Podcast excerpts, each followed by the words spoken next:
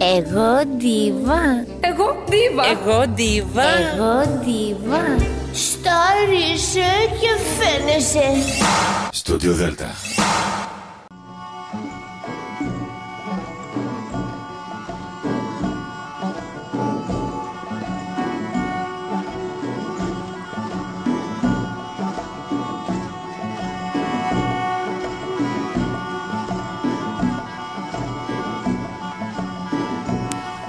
Σας ημέρα κυρίες και κύριοι. Είναι η εκπομπή Μύθοι και Πολιτισμοί με τη Γεωργία Αγγελή. Ζωντανά από το στούντιο Δέλτα, το ραδιόφωνο της καρδιάς μας.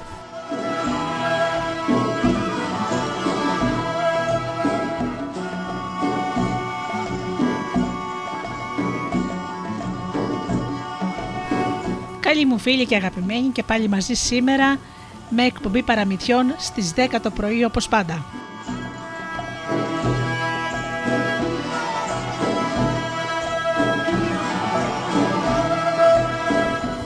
Θα σας παρουσιάσω ένα πολύ όμορφο παραμύθι. Λέγεται «Όνειρο από καλοκαιριού» και το έχει γράψει ο εξαιρετικός Παναγιώτης Βασάλος, ο οποίος μας δίνει και μια πολύ ενδιαφέρουσα συνέντευξη. Όνειρο από καλοκαιριού παραμύθι για παιδιά και ερωτευμένους σαν παιδιά. Είναι ένα υπέροχο παραμύθι που υμνεί τον έρωτα. Θα το ακούσετε. Όμως πρώτα να αρχίσω τις καλημέρες μου. Να καλημερίσω τους φίλους ε, ακροατές που μας ακούν πληκτρολογώντας www.studiodelta.gr και βρίσκονται εδώ στη σελίδα του σταθμού. Να καλημερίσω και τους φίλους που μας ακούν από τις μουσικές σελίδες τις οποίες φιλοξενούμαστε όπως είναι το Live24 και το Greek Radios. Να καλημερίσω τους φίλους που μας ακούν από το Ape που έχουμε στο Google Play στην ενότητα ραδιόφωνο Ελλάδα FM και τους φίλους που μας ακούν από κινητά και tablets. Να καλημερίσω τον συγγραφέα μας, τον Παναγιώτη Βασάλο και να καλημερίσω και τους συνεργάτες, τους ανθρώπους που υποστηρίζουν το στούντιο Δέλτα, τον Τζίμι, την Αφροδίτη και την Ωρα.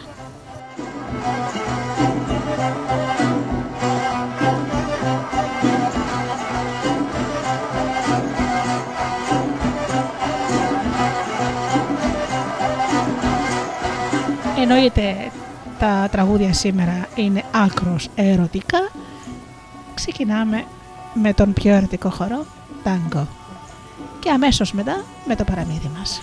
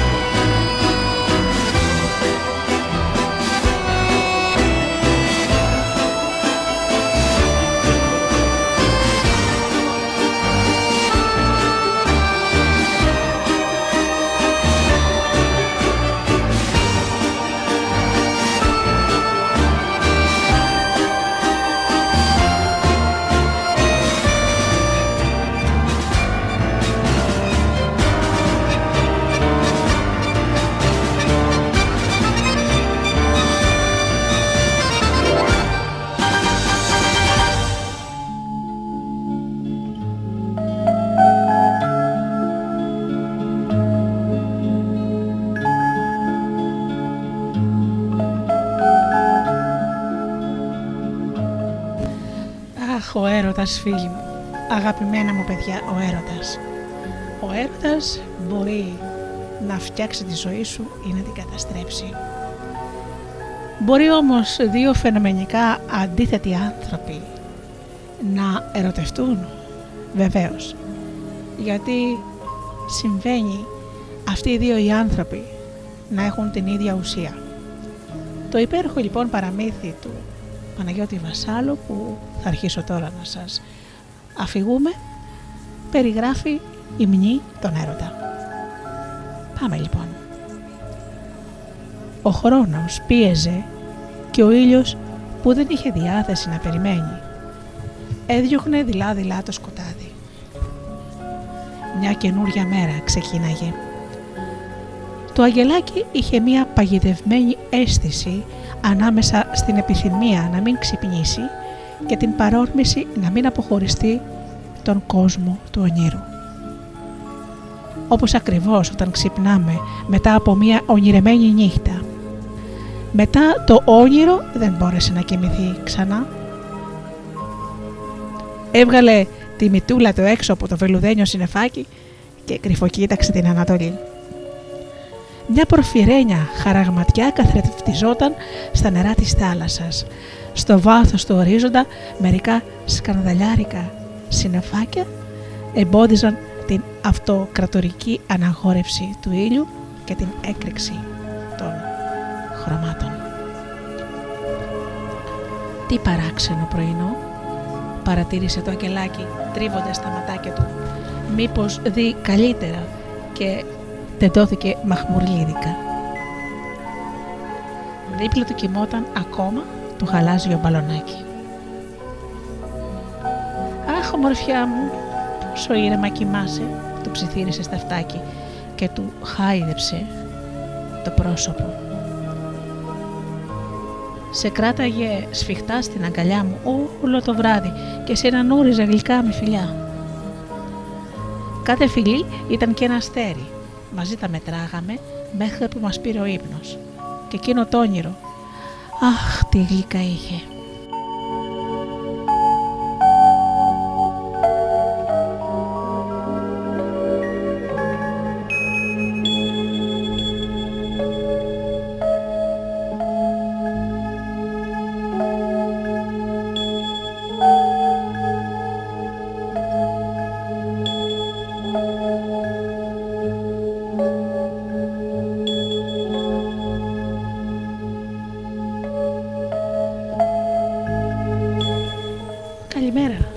Ψέλισε το μπαλονάκι, συνεχίζοντας να τεντώνει το κορμάκι του, και μια γαλάζια πεταλούδα ξεπετάχτηκε μαζί με το χασμουριτό του και στάθηκε στον ώμο ενός πουλιού.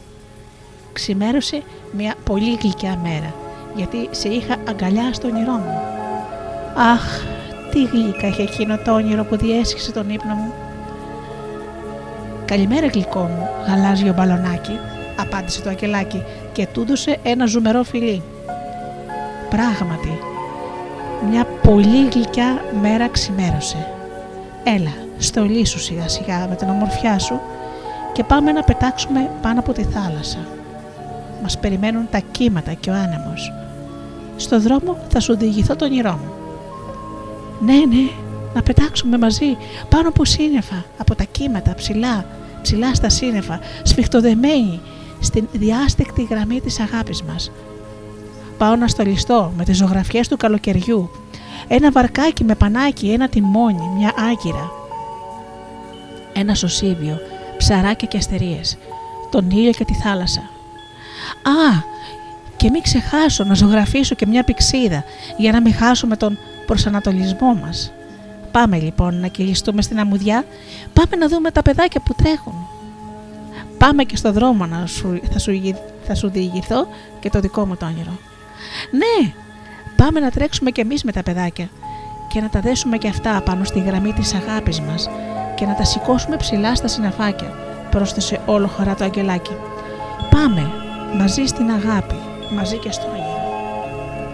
Δεν άργησαν πολύ να βρεθούν πάνω από τα συνεφάκια και καθώς πέταγαν χεράκι χεράκι, το αγγελάκι έδειξε ένα καρδουλένιο συνεφάκι που περνούσε δίπλα τους και φώναξε μακρόσυρτα στο γαλάζιο μπαλονάκι.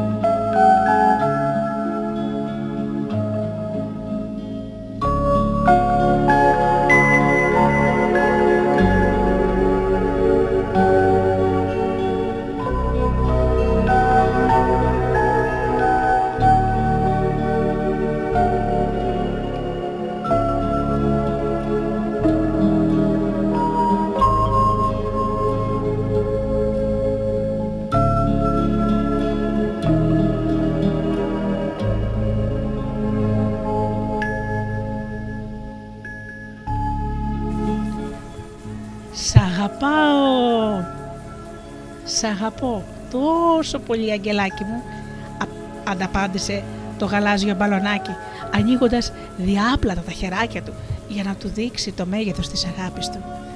Και ύστερα κοκκίνησε από ντροπή. «Γιατί τρέπεσαι γλυκό μου μπαλονάκι» ρώτησε το αγγελάκι. «Η αγάπη μας δεν είναι ντροπή, γιατί μ' άκουσε ένα πουλάκι και γέλασε. Είμαι μικρό μπαλονάκι και τραπ, ντράπηκα.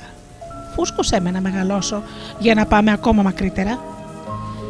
Θα σου δώσω αμέτρητες ανάσες για να γίνεις μεγάλο και περήφανο και όλα τα πλάσματα που θα σε βλέπουν θα λένε ότι είσαι το ομορφότερο μπαλονάκι στον κόσμο και όταν γεμίσεις ανάσες θα ταξιδέψουμε στα πέρατα της γης δεμένοι από μια γραφή που θα ενώνει τις καρδιές μας.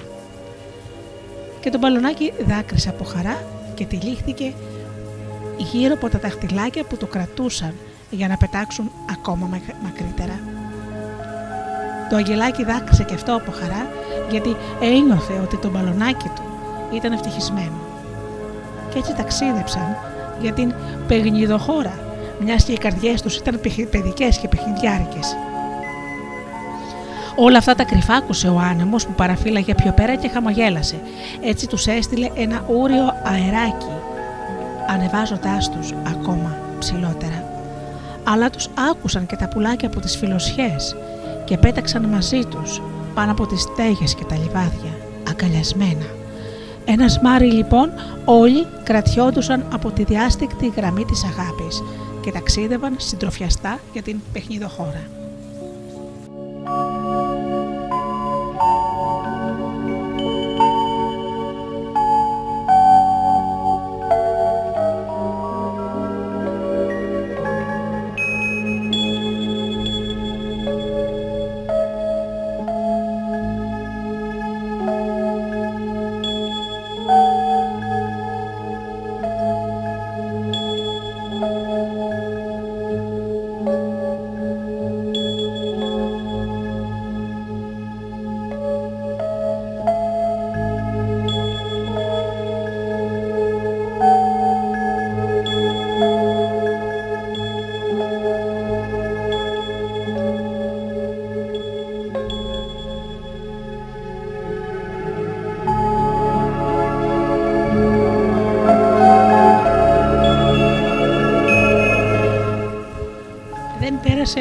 Ώρα και ξάφρου εκεί που πέταγαν ανέμελα το γαλάζιο μπαλονάκι αναφώνησε. Κοιτάξτε εκεί κάτω στο βάθος, ένας δρομόνα με πορφυρά πανιά έβαλε πλώρη για εκείνη τη μαραγδένια παραλία που φυλάει στην αγκαλιά της ένα κατάλευκο ξοκλήσι. Λέτε να είναι η παιχνιδοχώρα, αναρωτήθηκε το αγγελάκι. Ελάτε να πάμε προς τα εκεί και που ξέρετε μπορεί να μας πάρει και εμάς την αγκαλιά της. Όπως κατέβαιναν από τον ουρανό η ματιά τους έπεσε σε ένα μονοπάτι που, ένωνε, που ένωνε το σμαραγδένιο ακρογιάλι με ένα χολουδάκι.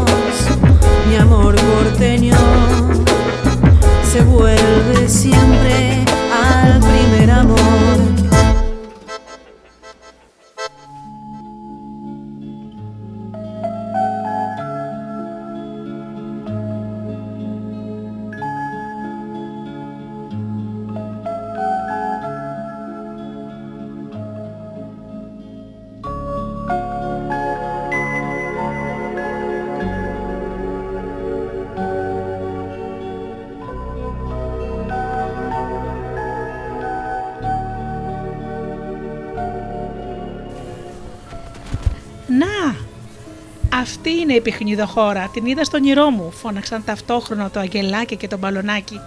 Πανέμορφη, με λευκά σπιτάκια, γαλάζιες πόρτες και παράθυρα, λουλουδιαστές αυλές και τα κυματάκια να χαϊδεύουν τα πατουσάκια της. Μα τι χαρούμενο χωριό! Καλημέρα, φώναξε το μπαλονάκι. Καλημέρα, γιαγιάκα. Τι όμορφες που είναι οι γλάστρες σου. Καλημέρα, κοριτσάκι. Τι ωραία μου σχοβολά το ψωμάκι στον ξυλόφουρνό σας. Καλημέρα, αγοράκι. Τι χαρούμενα χρώματα έχει ο χαρταϊτό σου. Μα είμαστε στην παιχνιδοχώρα, το ξέχασες. Όλα εδώ είναι μαγικά, αποφάνθηκε το αγγελάκι κλείνοντάς του το μάτι. Είμαστε στην παιχνιδοχώρα, αυτή που ονειρευτήκαμε όταν κοιμόμασταν αγκαλιά. Θυμάσαι, μαγικά και μελένια, και έσφιξε το μπαλονάκι στην αγκαλιά του. Σιγά γλυκό μου, θα με σκάσεις, χαμογέλασε περιεκτικά το μπαλονάκι. Προσέχω, ζουμπουρλουδικό μου, προσέχω και ενώ έβλεπαν το χαρούμενο ζουζούνισμα των παιδιών και των πουλιών που παιχνίδιζαν ευτυχισμένα στα σοκάκια του χωριού, η ματιά τους παγιδεύτηκε στον παραδίπλα λόφο που προστάτευε την παιχνιδοχώρα από το σιρόκο. Εκεί ψηλά στο λόφο, από το ίδιο σημείο που η μόνη γυναίκα αργοναύτης, η Αταλάντη, είχε ρίξει το δόρυ της και ακόμα αναβλύζει γλυκό νερό, μια απαλή μελωδία έστεινε ανεμόσκαλα ως τον ουρανό. Ήταν ο άνεμος που θρόιζε τα χρυσοπράσινα φύλλα της ελιάς και τις πευκοβελώνες που θόπευε τα κυπαρίσια και αυτά χόρευαν δεξιά-αριστερά στο ρυθμό του. Κοίτα μπαλονάκι μου, από το λοφάκι ξεκινάει το μονοπατάκι που πάει στο εξοκλήσι. Θέλω να πάμε, πρότεινε το μπαλονάκι. Αγγελάκι μου θα με πας. Και βέβαια, μορφούλη μου, αλλά θέλω να ξέρεις, μην τρυπηθείς από τις πευκοβελώνες, θα σε κρατώ αγκαλιά, εντάξει. Εντάξει, αγγελάκι μου, θα χωθώ στην αγκαλιά σου.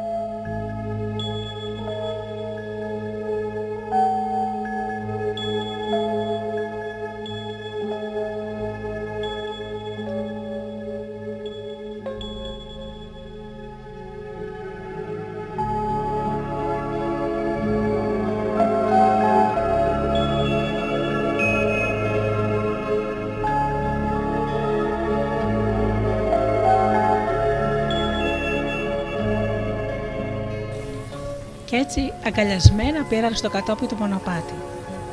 Τα παιδάκια χαρούμενα έτρεξαν ξοπίσω τους. «Και εμείς μαζί σας» φώναξαν.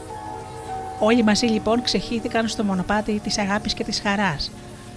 Το έλεγαν έτσι γιατί εκεί κουβέντιαζαν οι ερωτευμένοι με τη φύση. Στη διαδρομή του άλλοτε αγνάντευαν τη θάλασσα, άλλοτε τον ουρανό που τους σκέπαζε και άλλοτε η αντιθαλασσινή άβρα ανακατευόταν με το άρωμα των δέντρων και των αγριολούλουδων και τους σιγοσφύριζαν το τραγούδι του ανέμου. Στα μισά περίπου της διαδρομής, εκεί που τα δέντρα αντανακλούσαν τις ακτίνες του ήλιου και αυτές χόρευαν λαμπυρίζοντας από τον ελαφρύ κυματισμό της θάλασσας, τους φανερώθηκε ένας γαλήνιος όρμος.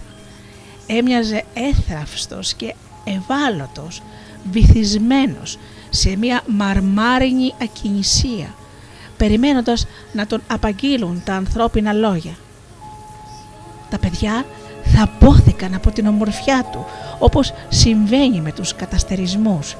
Έτσι ξεχύθηκαν να τον κατακτήσουν, σαν άλλοι μυθολογικοί ήρωες που εξήμνησαν ποιητές.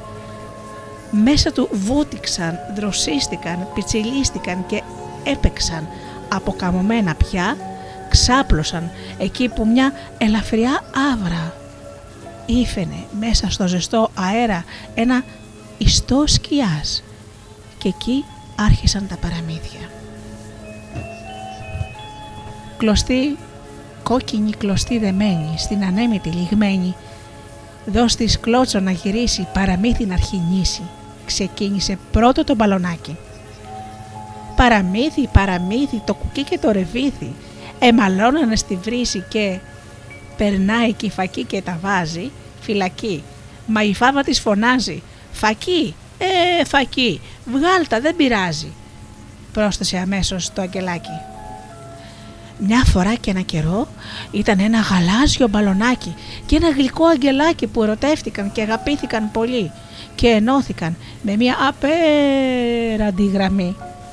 Κι έτσι, νανουρισμένα γλυκά γλυκά από το μύτο του παραμυθιού, τα παιδάκια αποκοιμήθηκαν με ένα χαμόγελο στα χείλια, όλα μαζί αγκαλιά.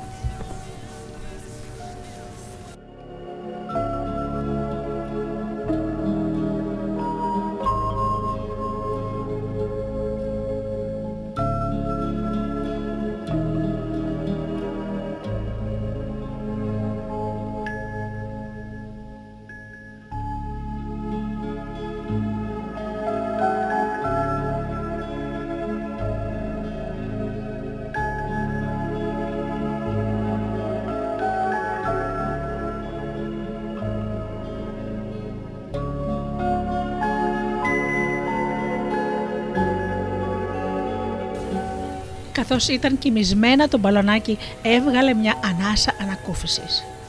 Κουράστηκα. Νομίζω ότι ξεφούσκωσα λιγουλάκι από την αφήγηση του παραμυθιού.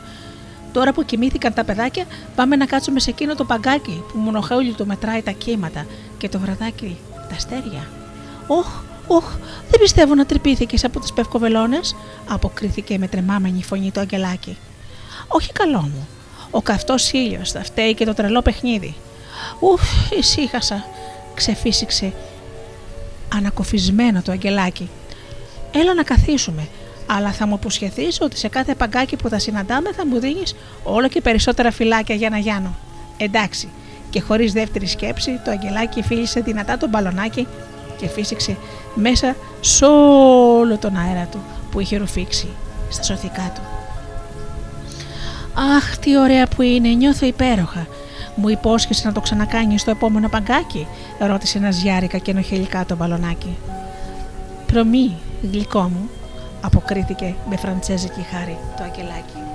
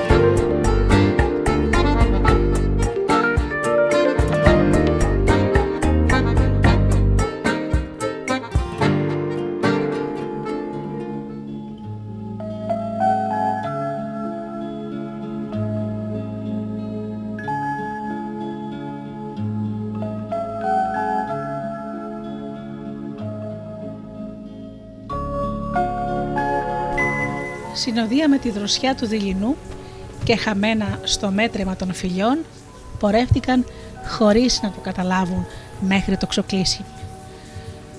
Στο εσωτερικό του αντίκρισαν έκπληκτα μια ξεθοριασμένη τοιχογραφία. Απεικόνιζε την Παναγιά με ουρά γοργόνας. Στάθηκαν μπροστά στην αλόκοτη ομορφιά της, αγκαλιασμένα και κρατώντας αναμένο κεράκι την ευχαρίστησαν για την παιχνιδοχώρα την, ξεχνιά, την ξενιασιά και την αγάπη. Βγαίνοντας από το ξοκλήσι, ήταν το πορύβολο να λούζεται από τα χρώματα του δειλινού και ένα διάστικτος σμαραγδένιο υγρό πέπλο τον αγκάλιασε, στέλνοντας απαλά τα κεματάκια του να τον χαϊδεύουν. Σαν να ξεδιψούσε κι αυτός από τα αμέτρητα φιλιά της θάλασσας, και εκείνη η θάλασσα έβρισκε γαλήνη στην αέναη κίνησή της καθρεφτίζοντας στο χρώμα της το κατάλευκο ξοκλήσι.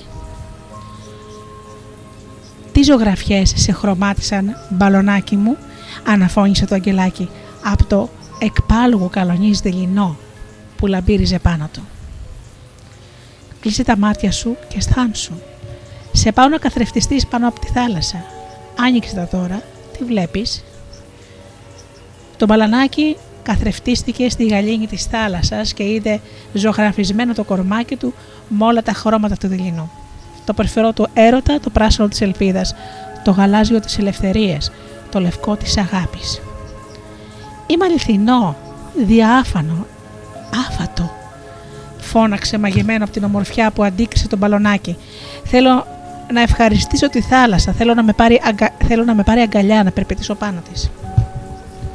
Ακούγοντας αυτή την επιθυμία του Αγγελάκη, έξισε το κεφάλι του. Το μυαλό του άρχισε να δουλεύει υπηρετικά.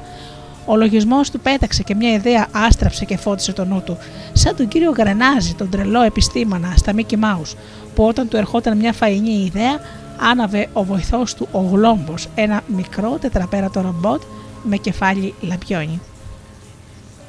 Δείξε λίγη υπομονή και θα γίνει αυτό που επιθυμείς, του λέει και αμέσως μετά πήρε μια βαθιά ανάσα και μπλουμ βούτυξε το κεφάλι του στη θάλασσα. Μίλαγε με κάποιο πλάσμα που έπιαζε αλόκοτο. Πω πω, πώς γίνεται να μιλάει μέσα στο νερό, μονολόγησε το μπαλονάκι.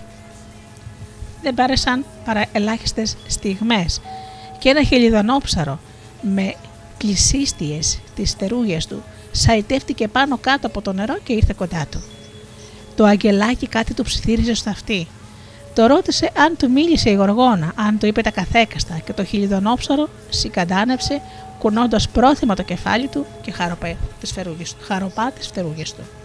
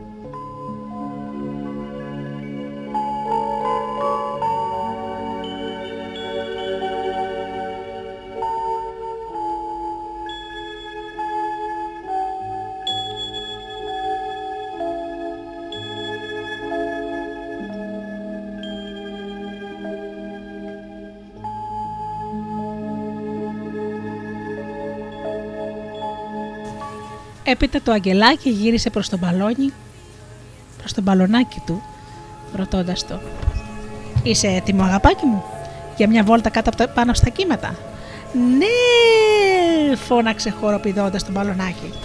Αλλά αμέσως μετά ρώτησε απορριμμένο «Πες μου όμως πώς θα το κάνω και πώς θα γίνει» αν με λύσεις από το χεράκι σου και με βάλεις στο νερό, τότε θα με πάρει ο αέρας και δεν θα περπατήσω πάνω στα κύματα. Μη φοβάσαι, απάντησε καθηγαστικά, καθεσυχαστικά το αγγελάκι. Έχουμε εμπιστοσύνη. Έτσι και έγινε. Το αγγελάκι έλυσε με το άλλο του το χεράκι και το σκηνάκι που ήταν δεμένο το μπαλονάκι και αφού το κράτησε δυνατά με όλα του τα δάχτυλα, ξαναβούτυξε στο νερό. Κάλεσε πάλι το χιλιδονόψαρο και μόλις αυτό πλησίασε κοντά του, έδεσε το σκηνάκι στην ουρά του, σφιχτά σφιχτά, λέγοντάς του. Να το προσέχεις, είναι το αγαπημένο μου συντροφάκι. Θέλω να το παίξεις, αλλά θα μου αποσχεθείς να μου το γυρίσεις πίσω, χωρίς να έχει πάθει το παραμικρό. Συμφωνεί; Ναι, αποφάνθηκε με ένα νεύμα το κεφαλιού το χιλιδονόψαρο. Στο υπόσχομαι. Είσαι έτοιμο, μπαλονάκι, ρώτησε το χιλιδονόψαρο. Ναι, παραδέχτηκε εκείνο με τρεμάμενη φωνή. Βλέπετε, ανυπομονούσε και αγωνιούσε για το τι θα συμβεί. από μακριά ακουγόταν μουσική. Όπως τα κουδουνάκια πριν ανοίξει η αυλαία της όπερας, έτσι και το καρουσέλ της παιχνιδούπολης προμήνυε ότι το παιχνίδι του ξεκινά σε λίγη ώρα. Το μπαλονάκι φίλησε τρυφερά το αγγελάκι την ώρα που το φεγγάρι έσκαγε το πρώτο του χαμόγελο στη θάλασσα και από το καρουσέλ ηχούσε το πρώτο προειδοποιητικό κουδουνάκι. Φύγαμε. Πάμε να πετάξουμε, χιλιδονό ψαράκι μου, είπε το μπαλονάκι. Και έτσι ξεκίνησε το δικό τους καρουσέλ, το δικό τους ταξίδι. Το χιλιδονό ψαράκι δεν είχε ματαδεί μπαλονάκι, ούτε του είχαν δώσει ποτέ ένα παιχνίδι να παίξει. Ένιωθε λοιπόν πολύ ευτυχισμένο για αυτό το δώρο και μην μπορώντας να κρύψει τη χαρά του, έριξε μια βουτιά και έτρεξε να πει τα καθέκαστα στα άλλα ψαράκια του βυθού. Καθώς κολυμπούσε προς το βυθό, το σκηνάκι βυθίστηκε στο νερό και έγινε αόρατο, διάφανο σαν το νερό. Πάλι τα μαγικά του είχε κάνει το αγγελάκι, για να μην βλέπουν το σκηνάκι τα άλλα ψαράκια. Βλέπετε αυτά από τη ζήλια τους που δεν είχαν τέτοιο όμορφο παιχνιδάκι θα αρχίσανε να το τσιμπάνε και μπορεί να το έκοβαν. Το μπολονάκι ξεφνιάστηκε από το απρόσμενο ξεκίνημα και πριν προλάβει να καταλάβει τι είχε συμβεί, βρέθηκε στο νερό. Και μόλις, μόλις όμως άρχισε να γλιστρά στην στυλπνή επιφάνεια, άρχισε να φωνάζει ολοχαρούμενο. Ιούπι! Περπατάω πάνω στη ράκη της θάλασσας. Κάνω σκι με ένα χελιδονόψαρο και σκίζω τα σμαραγδένια νερά της.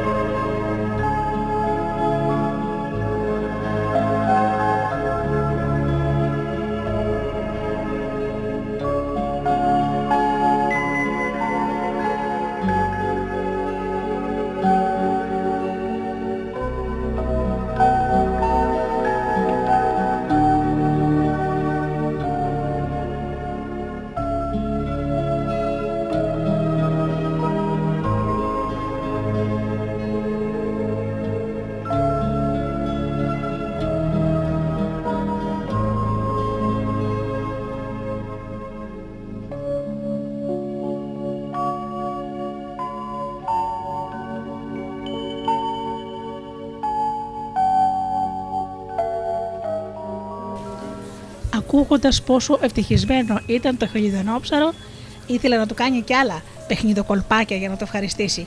Έτσι λοιπόν πήρε μια μεγάλη φόρα και ανέβηκε προς την επιφάνεια της θάλασσας και από εκεί με ένα πίδο βγήκε από το νερό, έξω από το νερό και τεινάζοντας τις πλησίστιες φτερούγες του άρχισε να πετάει. Μαζί του τεντώθηκε το σκηνάκι και το μπαλονάκι ακολούθησε το πέταγμά του πάνω από τα κύματα. Όπως η πλώρη που έλκεται από το νερό και σύρει πίσω της το υπόλοιπο βαρκάκι, έτσι και το χέλιδονο ψαράκι οδηγούσε το μπαλονάκι πάνω από τη θάλασσα. Μετά από αρκετό φτερούγισμα, πλουμ ξαναφούδηξε στο νερό. Έτσι όπως κάνουν όλα τα παιχνιδιάρικα, παιχνιδιάρικα χέλιδονο ψαράκια, και να σου πάλι το μπαλονάκι να κάνει τσουλήθρα στα σμαραγδένια νερά το τρελό και απίστευτο παιχνίδι τους με γέλια και ξεφάντωμα συνεχίστηκε μέχρι ότου το φεγγαράκι έσκασε και το δεύτερο χαμόγελο, ενώ από το καρουσέλ ακουγόταν το δεύτερο προειδοποιητικό κουδουνάκι. Τρελό μου αγγελάκι, σ' αγαπάω, φώναξε τον μπαλονάκι χορεύοντας τα κύματα.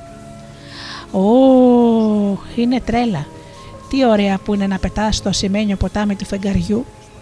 Τι ωραία που είναι τα κοράλια στο βυθό της θάλασσας τι δροσερό το αεράκι που μας συντροφεύει. Ευχαριστώ χελιδρό ψαράκι που με έμαθες να πετώ έτσι. Ευχαριστώ αγαπημένο μαγγελάκι που με έμαθες ότι όλα τα μπορώ. Μέσα σε, αυτή, σε όλη αυτή την παιχνιδοχαρά κανείς δεν κατάλαβε πως τα παιδάκια βρέθηκαν αγκαλιά με το αγγελάκι. Πω πω, μονολόγησε εκείνο, το ξε... τα ξεχάσαμε μες στο παιχνίδι μας. Είχαν βλέπετε ξυπνήσει από τις φωνές και τη μουσική του καρουσέλ. Η θαλάσσια άβρα μετέφερε μέχρι τα φτάκια τους το κοντραμπούτο νότα με νότα και σαν αέρονο παραμύθι οι μελωδίες συνεφαινόταν η μια με την άλλη, οριζόντια και κάθετα, μελωδικά και αρμονικά.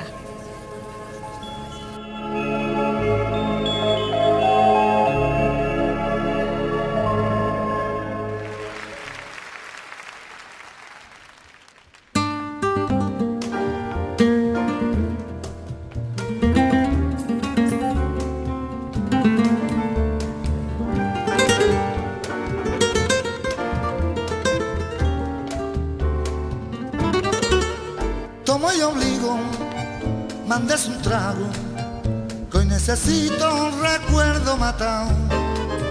Sin un amigo, león del pavo, quiero en su pecho mi pena volcán. Beba conmigo y si se empaña, de vez en cuando mi voz me alcanza, es que la llore porque le engaña. Yo sé que un hombre no debe llorar. Si los patos conversaran esta pampa le diría con qué fiebre la quedría, de qué modo la adoré. Cuántas veces de rodillas, tembloroso yo me hincao, bajo el árbol de soja donde un día la besé. Hoy al verla embellecida y otro brazo entregada, fue para mí una puñalada y de celo me cegué. Y te juro todavía, no consigo comprenderme, cómo pude contenerme, ahí nomás la maté.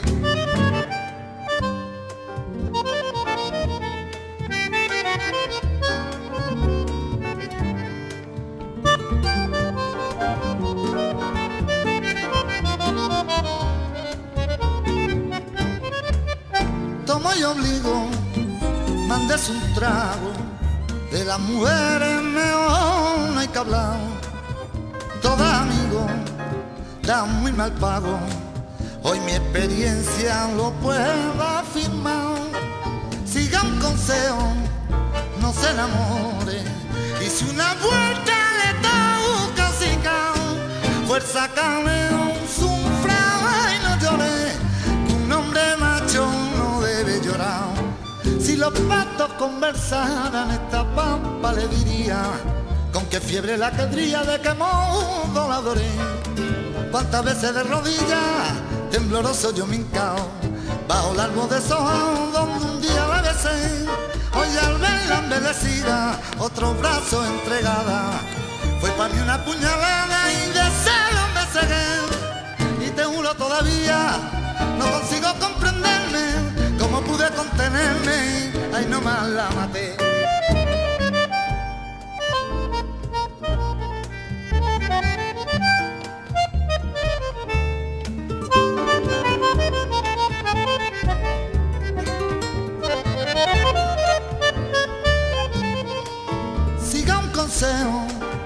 no se enamore. Y si una vuelta le da un si fuerza cabe un sur.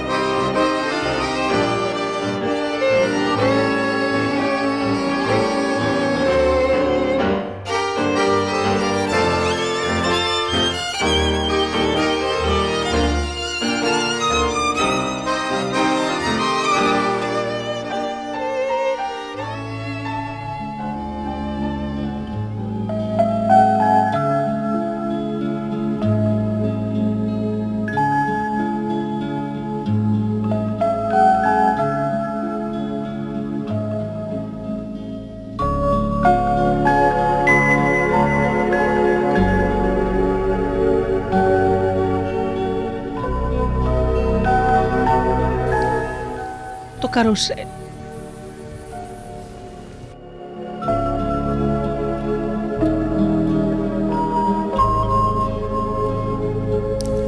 Το καρουσέλ τα περίμενε καρτερικά να σκαρφαλώσουν στα πλάσματα της φαντασίας τους, στους λευκούς κύκνους, στα μυθικά άλογα, στα αστρόπλια και στις πριγκιπικές άμαξες, για εκείνο το αποχαιρετιστήριο ταξίδι του καλοκαιριού. Την επόμενη μέρα θα άνοιγαν τα σχολεία και τα παιδάκια με ψυχές γεμάτες εικόνες και αναμνήσεις θα αντάλλαζαν δωράκια τις νοσταλγίες του καλοκαιριού και σαν όνειρο από καλοκαιριού θα υπόσχονταν να τις ανταμώσουν το επόμενο καλοκαίρι εκεί που τους είχαν αφήσει καλά κρυμμένες.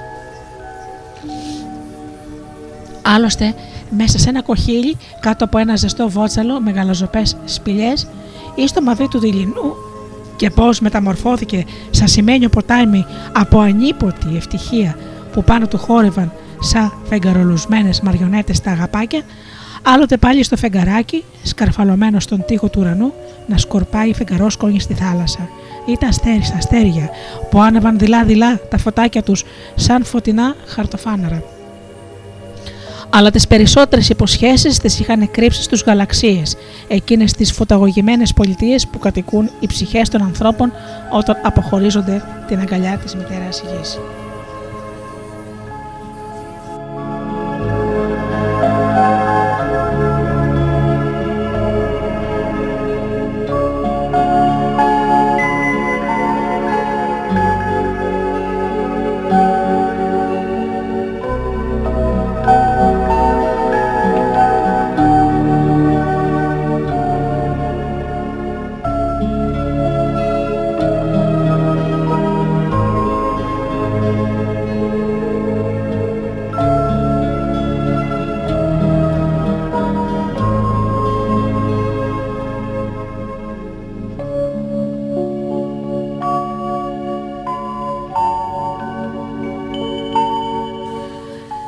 Σημείο όμως ας ακούσουμε τη συνέντευξη του συγγραφέα μας, του Παναγιώτη Βασάλου, ε, τι πράγματα μας είπε για το ωραίο αυτό παραμύθι, το οποίο βεβαίως θα σας συνεχίσω να διαβάζω μετά τη συνέντευξη. Ακούστε λοιπόν τι ωραία πράγματα μας είπε.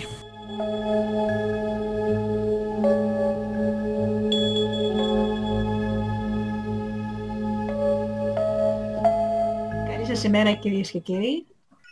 Ε, είμαστε στην εκπομπή Μύθοι και Πολιτισμοί σήμερα. Ε, σας έχω μια έκπληξη. Σας παρουσιάζω ένα πολύ ωραίο βιβλίο ε, που λέγεται «Όνειρο από καλοκαιριού» που έχει γράψει ο Παναγιώτης Βασάλος. Ε, τον Παναγιώτη τον έχουμε μαζί μας. Θα μας πει μερικά πράγματα για το βιβλίο. Καλημέρα σου Παναγιώτη μου. Καλημέρα, ευχαριστώ για την πρόσκληση. Ε, παραμύθι λοιπόν για παιδιά και ερωτευμένους παρακαλώ. σαν παιδιά. Ερωτε... Ερωτευμένους σαν παιδιά. Ναι. Ε, γιατί το παραμύθι δεν απευθύνεται αμυγός στο παιδικό αλλά και στο ενήλικα παιδικό κοινό. Δηλαδή, ναι, ναι, ναι. Στους, στους ενήλικες που αισθάνονται ακόμα παιδιά. Ναι. Που έχουν, το, που έχουν την, την παιδική ζεστασιά μέσα τους. Που η ψυχή τους δεν έχει μεγαλώσει. Αυτό είναι πολύ καλό. Πρέπει να το κάνουμε όλοι μας αυτό.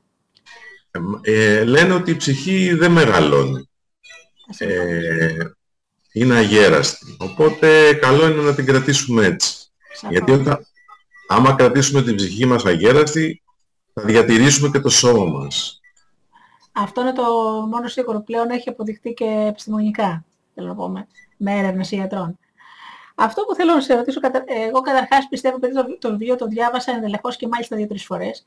Νομίζω ότι επειδή τα παιδιά είναι περισσότερο, πώς το πω, εξοικειωμένα με τον έρωτα, τον αγνό έρωτα θέλω να πω. Νομίζω ότι από ένα, ένα παιδάκι, ας πούμε, από 10 ετών και πάνω, μπορεί να το διαβάσει. Έτσι δεν είναι.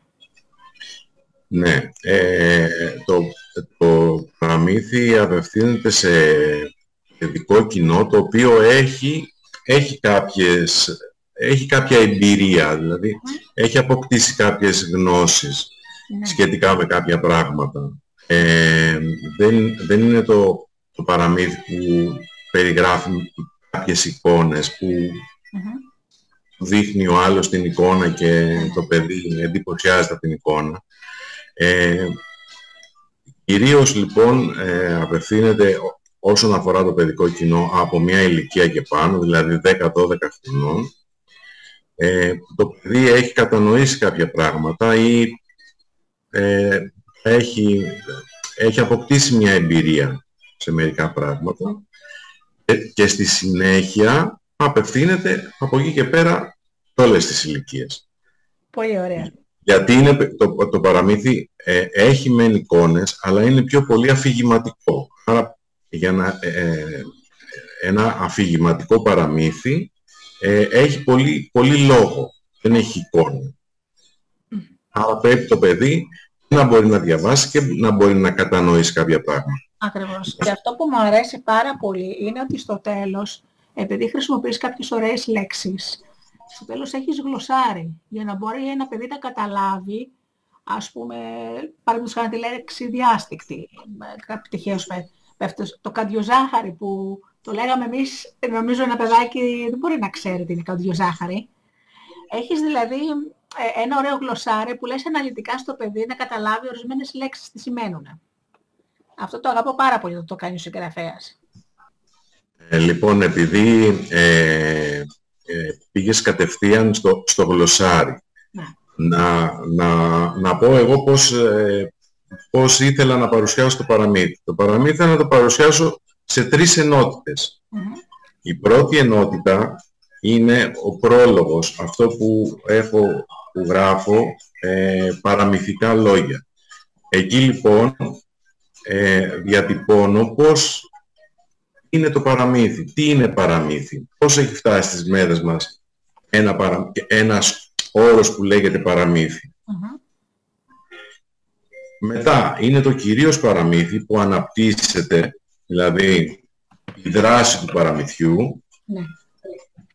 μέσα στο οποίο χρησιμοποιούμε λέξεις και εικόνες οι οποίες είναι βιωματικές, τις οποίες τα σημερινά παιδιά πολλές από αυτές τις λέξεις δεν τις γνωρίζουν. Όταν λέω βιωματικές είναι δικά μου βιώματα και ίσως βιώματα της γενιάς μου. Ε, αυτά λοιπόν τα βιώματα ένα, ένα σύγχρονο παιδί δεν τα γνωρίζει. Επειδή λοιπόν χρησιμοποιώ λέξεις μέσα τέτοιες, έκνα σκόπιμο για εκπαιδευτικούς και διαπαιδαγωγικούς λόγους, όπως και ο πρόλογος, έτσι ο επίλογος να κλείσει με ένα γλωσσάρι, επεξηγώντας αυτές τις λέξεις, οι οποίες τείνουν να χαθούν. Ναι, σε αυτό θα συμφωνήσουμε. Δηλαδή, η λέξη καντιοζάχαρη ε, ε, δεν υπάρχει σήμερα, γιατί δεν, ε, δεν υπάρχει στην, στην εμπειρία του σημερινού παιδιού. Και να Έτσι. μάλλον κακός, έχουν αντικατασταθεί αγγλικές λέξεις. Βεβαίως. Δηλαδή το, το παιδί σήμερα ξέρει την ασπαρτάμι, για παράδειγμα, την καρδιοζάχαρη δεν ξέρει τι είναι. Ναι. Έτσι. Ένα άλλο θέμα. Ε, περιγράφεται μέσα ένα, ένα παιχνίδι τα μήλα που παίζαμε εμείς κάποια... Αυτό άρεσε, το κομμάτι αυτό μου άρεσε πάρα πολύ. ναι. Λοιπόν, ήταν, ένα, ήταν η δική μας ενασχόληση. Σήμερα τα παιδιά, άμα τους πεις να παίξουμε μήλα, θα σε κοιτάζουν έτσι... Θα λένε τι είναι αυτό που μας λέει τώρα αυτός, τι, τι, τι παιχνίδι είναι αυτό; Ναι, τα παιδιά έχουν κολλήσει στο τάμπλετ, στο κινητό, ε, και χαίρομαι πραγματικά όταν βλέπω γονείς που τα πηγαίνουν στο πάρκο και τα αφήνουν να παίξουν. Ναι. Εν τω μεταξύ, αυτό που με λιγάκι με ξενίζει είναι ότι ε, ε, ε, βλέπω να παίζουν αγγλικά παιχνίδια. Ενώ παραδείγματος ναι. δεν ξέρουν τα μήλα, όπως λες εσύ. Ναι. ναι. Δεν ξέρουν και άλλα πράγματα. Ναι. αυτό γιατί, γιατί τα παιδιά έχουν περιοριστεί μέσα σε ένα μπαλκόνι ε, το μπαλκόνι της δεκαετίας του 80 έγινε τηλεόραση πιο, έτσι, πιο διευρυμένα, δηλαδή απέκτησε περισσότερο σημαντικό ρόλο η τηλεόραση και στη σημερινή εποχή η τηλεόραση έχει αντικατασταθεί Με τον υπολογιστή. Με ένα έτσι, τάμπλετ ή με ένα κινητό, το οποίο είναι το σημερινό παιχνίδι του παιδιού. Ε, πώς να ξέρει λοιπόν αυτό το παιδί, αν δεν έχει βγει έξω,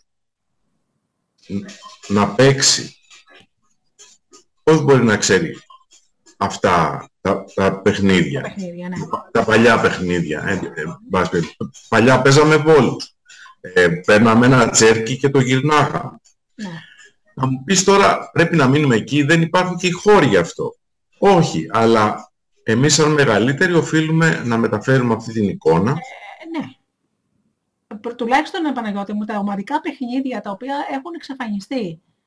Α, αν δεις πόσο, λες τα παιδάκια ε, οργανωνόμαστε και ξεκινάμε ε, ομαδικό παιχνίδι, συγγνώμη λίγο. Α, Λοιπόν, θέλω να πω ότι μόλις τους λες τα παιδάκια, λοιπόν, μαζευτείτε, θα παίξουμε ένα παιχνίδι, αν δεις με τόση προθυμία και ε, τρέχουν να συμμετέχουν στο καινούργιο παιχνίδι, είναι καταπληκτικό. Θέλουν τα παιδιά. Τα αγαπάνε τα παιδιά. Ε, τα, τα, παιδιά θέλουν παιδιά, το λέει και το παραμύθι μας. Ναι. Έτσι. Το παραμύθι. Είναι... Ε, μ' αρέσει να έτσι, γιατί ε, ανυπομονώ να μιλήσω γι' αυτό. Λέει για τον έρωτα ενός, από ένα, σε, μεταξύ ενός αγγέλου και ενός μπαλονιού. Ε, προφανώς ε, σε ξε, όχι σε ξενίζει, εντό εισαγωγικών ε, ξενίζει. Τα, τα παιδιά δεν θα τα ξενήσει, πίστεψέ με. Ναι. Ενδεχομένως να, ξε, να ξενίζει αυτή η συνύπαρξη. Ναι. Πώς μπορεί να, πώς μπορεί να γίνεται. Ναι. Όμως, ε, δεν είναι καθόλου ατέριαστη αυτή η συνύπαρξη, γιατί ακριβώς ένα μπαλόνι πάντα θα βρίσκεται στα χέρια ενός Άρα κατά, κατά αυτήν την έννοια ένα μπαλόνι το οποίο θεωρητικά είναι άψυχο, ενώ έχει ψυχή, για το, για το παιδί έχει ε, συνδέεται πρώτα με μια εσωτερική γραμμή αγάπης, μετά με το κοινάκι του. Ναι. Άρα, άρα λοιπόν αυτό θέλει να δείξει και το παραμύθι, αυτή τη διάστηκτη γραμμή που ενώνει δύο ατέριαστα πράγματα, ναι. τα οποία δεν είναι ατέριαστα. Τα αντίθετα πράγματα δεν είναι ατέριαστα. Τα αντίθετα πρόλαβες, πράγματα... Πρόλαβες αυτό το πράγμα. Δεν είναι ατέριαστα. Είναι αντίθετα. Είναι τελείως διαφορετικό. Ναι. Είναι για να, είναι για να ταιριάζουν. Ακριβώς. Ακριβώς επειδή είναι αντίθετα. Ε, γιατί εμένα νομίζω ότι, όπως, γιατί λες ας πούμε στο, στο πιστόφυλλο, ε, ότι τα ετερόνυμα έλκονται, εγώ νομίζω ότι υπάρχει ψυχική σύνδεση γιατί είναι από την ίδια ουσία. Ε, και αυτό ίσως είναι και λιγάκι το πρόβλημα στις σχέσεις. Όταν δύο άνθρωποι έχουν στην ουσία, την ίδια ουσία, αλλά εκδηλώνουν διαφορετικά, δεν είναι, είναι, δεν είναι τερόνυμα, έχουν ψυχική συγγένεια. Τώρα θα ερωτευτεί ένα γκελάκι, ένα, ένα μπαλόνι, αλλά ας πούμε λόγω χάρη και τα δύο πετάνε. Μπορούμε να το πάρουμε έτσι; Έτσι, μπράβο. Ναι. Πολύ, σωστά, πολύ σωστά το τοποθέτησες. Ναι. Και τα δύο λοιπόν έχουν κοινή ουσία. Ναι.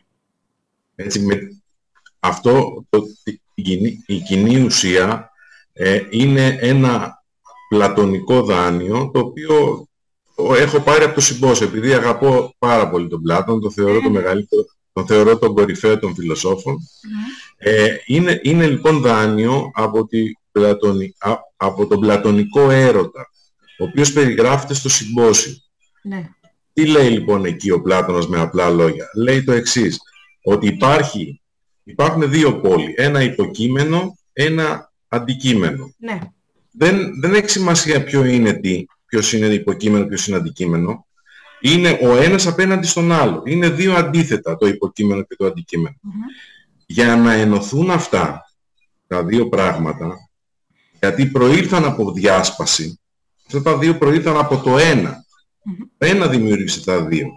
Πρέπει λοιπόν τα δύο, τα δύο να ξαναγίνουν ένα. Ναι. Για να ξαναγίνει λοιπόν το υποκείμενο και το αντικείμενο, τα δύο αντίθετα, τα δύο ετερόκλητα ένα, θα πρέπει να πετάξουμε, να πετάξουμε, και χρησιμοποιώ πληθυντικό, τον, εγωισμό μας και να έρθουμε σε αυτή τη συνένωση. Μόνο τότε. Και όταν λέμε εγωισμό, εννοώ να μην βάζουμε τον εαυτό μας πάνω απ' όλα. Να βάζουμε τον άλλο πάνω απ' όλα. Θέλει δουλειά το εμείς. Ε, μάλιστα είχα, είχα πάει σε ένα σεμινάριο που ήταν ακριβώς για αυτή τη δουλειά. Να περάσεις πρώτα στο εγώ, από το εγώ στο εσύ και εγώ, που απλώς το εσύ και εγώ είναι να συμπορεύεσαι. Δεν σημαίνει ότι...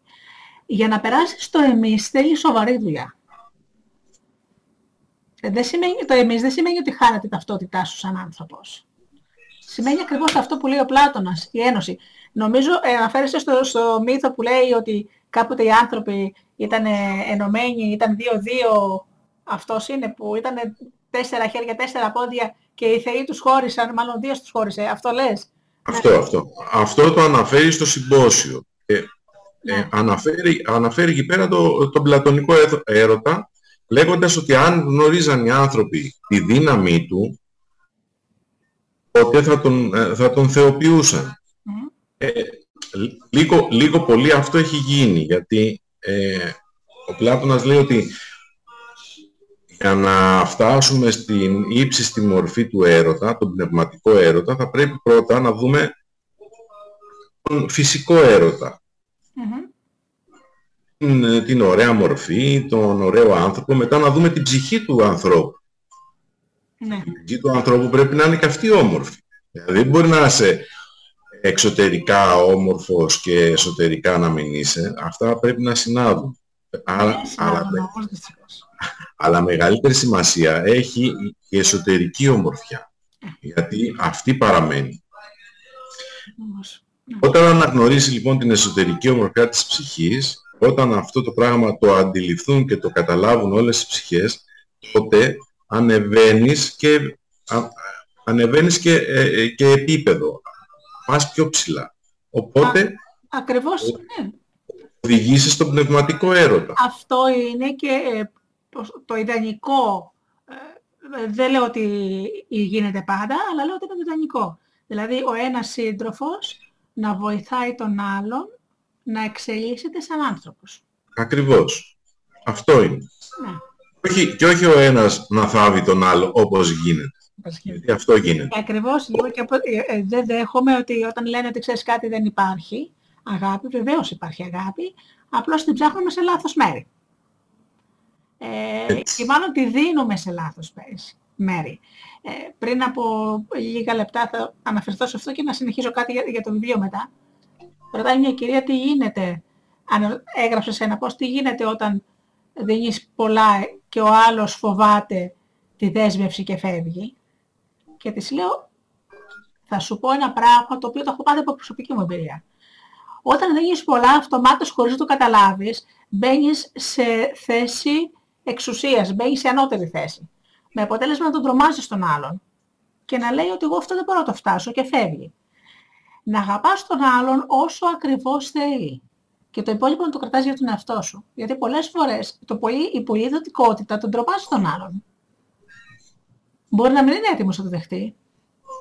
Ναι, αυτό είναι μια πολύ μεγάλη κουβέντα που θα, το κάνουμε σε άλλη θα μπορούσαμε να το κάνουμε στο επόμενο βιβλίο.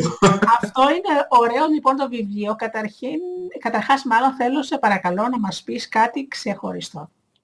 Η εικονογράφηση. Το περιμένω πώς και πώς. Ναι. Ε, την εικονογράφηση την έχει κάνει ένα ιδιαίτερο παιδί. Λοιπόν, ε, σαφώς και είναι ιδιαίτερο παιδί. Θα ξεκινήσω όμως λίγο πριν την εικονογράφηση.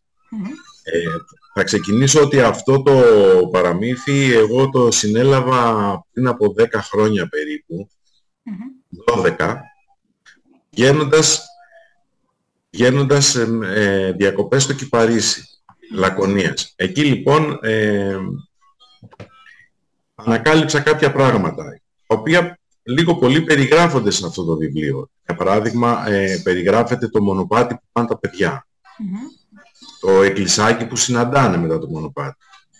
Η πόλη που φαίνεται από πάνω, γιατί αν τη δεις την πόλη από πάνω είναι ένας κλειστός όρμος κτλ. Η Αταλάντη που χτυπάει με το δόρυ της και βγάζει νερό. Η Αταλάντη αυτό κάνει στην αρχαία πόλη των Κυφάντων, όπως ονομαζόταν στην αρχαιότητα του Κυπαρίσι. Έχει ξεκίνησε λοιπόν σαν σύλληψη από εκεί. Και μέσα σε μία νύχτα μετά από έξι χρόνια, το 2016, κάθισα και το έγραψα σε μία, με μία σφοδρή ερωτική επιθυμία. Βρισκόμουν και εγώ σε μία ερωτική διέγερση, πνευματική και σωματική. Είχα βρει, είχα βρει έναν άνθρωπο στο οποίο το αφιέρωσα και αυτό το παραμύθι. Ε, και έτσι το, το κάθισα και το έγραψα μέσα σε μια νύχτα. Μετά βέβαια υπήρχαν κάποιες, κάποιες διορθώσεις και η σύλληψη πώς έπρεπε να το στήσω. Ναι. Έγινε με, αυτόν τον τρόπο. Πρόλογος, γλωσσάρι και το κυρίως παραμύθι. Ε, από εκεί και πέρα η, η εικονογράφηση ήταν ένα ζητούμενο το οποίο έπρεπε να το λύσω αφού ε, είχα γράψει αυτό το, το, Ναι. το λόγο. Ε, προσπαθούσα χωρίς ιδιαίτερα να, να πιέσω πράγματα και καταστάσεις για το ποιος θα κάνει την εικονογράφηση. Και μέσα σε μια γενικότερη κουβέντα που είχα μία, με μία φίλη μου, τη, τη Φέη, ε, πολύ καλή φίλη, ε, της λέω, «Ε, εσύ έχω γράψει ένα παραμύθι. Ε, να σου στείλω να το διαβάσεις, να μου πεις τη, τη γνώμη σου. Και της το στέλνω. Το διαβάζει, μένει κατάπληκτη. Μου λέει, μ' αρέσει πάρα πολύ. Λέω, ψάχνω να βρω ε, εικονογράφο, δεν βρίσκω να μου κάνει την εικονογράφηση. Είχα πει σε κάποιους, αλλά μου λέγανε και δεν, ε, δεν, δεν γινόταν κάτι. Και μου λέει, έχω την Αφροδίτη. Λέω, τι, την κόρη; Κόρη της η Αφροδίτη. Λέει, μου λέει, ναι, η Αφροδίτη, η κόρη μου. Μπορεί να στην κάνει την εικονογράφηση. Λέω, ασχολείται με τη ζωγραφική. Μου λέει, όχι, ασχολείται με τη ζωγραφική, όχι με νέλα, καμπάδες και τέτοια, αλλά κάνει, τη ζωγραφική την κάνει στο, στον υπολογιστή. Ωραία της λέω. Να στο δώσει να το διαβάσει και να μου πει ε, ε, ε, αν μπορεί. Και μου λέει ναι, θα της το δώσω. Της το δίνει, το διαβάζει, της άρεσε της Αφροδίτης, η οποία τότε ήταν 13 χρονών. Αλλά είναι, είναι ένα παιδί το οποίο ε, έχει πάρα πολύ ψηλό IQ. Τα παιδιά, ως γνωστόν, έχουν ψηλό IQ, δείχνουν και μια ε, συμπεριφορά κοινωνική, η οποία δεν είναι τόσο συνηθισμένη. Ε, να τολμήσω να ρωτήσω μήπως είναι το λεγόμενο σύνδρομο Asperger. Ε, νομίζω πως υπάρχει αυτό το σύνδρομο. Αυτά τα άτομα έχουν υψηλό IQ, αλλά όμως δεν είναι, και- δεν είναι τόσο κοινωνικά. Ε, ε, εν τούτης όμως η, η Αφροδίτη, η οποία είναι δίδυμη με τον αδελφό της τον Γρηγόρη και αυτός εξαιρετική διάνοια, εξαιρετική ευφυΐα, ε, ασ- ασχολούνται με πράγματα, αλλά εκείνο που εγώ κατάλαβα και με την Αφροδίτη και τον Γρηγόρη, είναι ότι ε, ενδεχομένως να φοβούνται λίγο τη, την κοινή γνώμη. Ίσως να η κοινή γνώμη ε, να τα, να, να, εντός αγωγικών να τα τρομάζει λίγο. Α, ε, η Φέη το παιδί το έχει δουλέψει πάρα πολύ καλά ε, και βέβαια ήρθα, με έφερε σε επαφή μαζί του. Ε, προσπάθησα να του εξηγήσω τι, ότι δεν θέλω, εγώ δεν θέλω να πιεστείς. Πάρε το χρόνο σου όσο νομίζεις γιατί αυτά τα παιδιά δεν θέλουν πίεση. Είναι ό,τι κάνουν να το κάνουν αυθόρμητα ε, πάρε το χρόνο σου και διάβασε το, πε- το παραμύθι. Εγώ θα, εγώ θα σου δώσω κάποιες εικόνες, πώς έχω δει, ότι, κάποιες εικόνες που θέλω να μπουν στο παραμύθι και εσύ από εκεί πέρα θα τις ζωγραφίσεις.